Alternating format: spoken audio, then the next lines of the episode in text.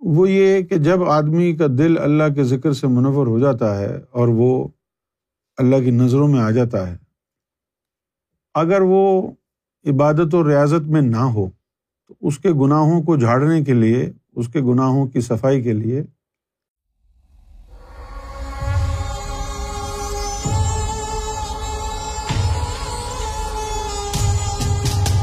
کچھ باتیں ایسی بھی ہوتی ہیں۔ کہ جن کو سمجھنا ضروری ہوتا ہے، ذاکر قلبی کے حوالے سے۔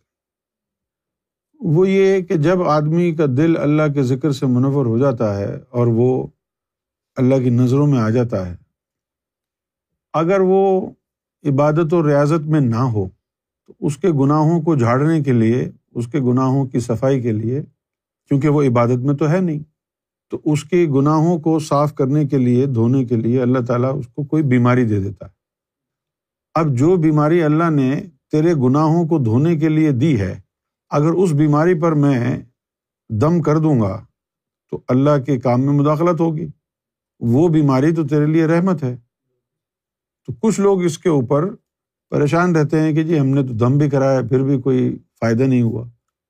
تو یہاں آپ کا علم، آپ کا ایمان اور جو رہبر ہے آپ کا، اس پر کتنا یقین ہے، وہ کام آتا۔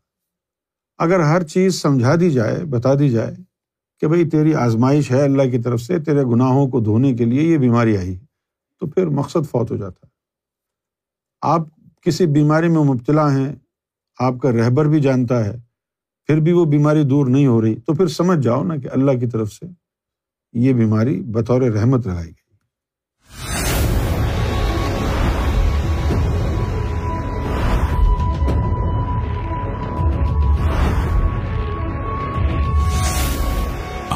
ٹی وی دا place to connect with God